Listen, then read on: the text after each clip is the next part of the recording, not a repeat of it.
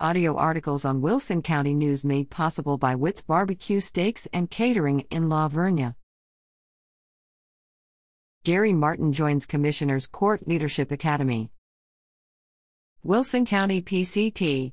One Commissioner Gary Martin is among 16 county officials from 15 counties across Texas to join the Commissioners Court Leadership Academy, Class 9.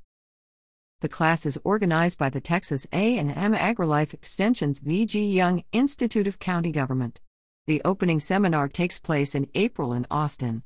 The class provides advanced leadership training for county judges and commissioners through a series of educational activities around Texas and in Washington, D.C.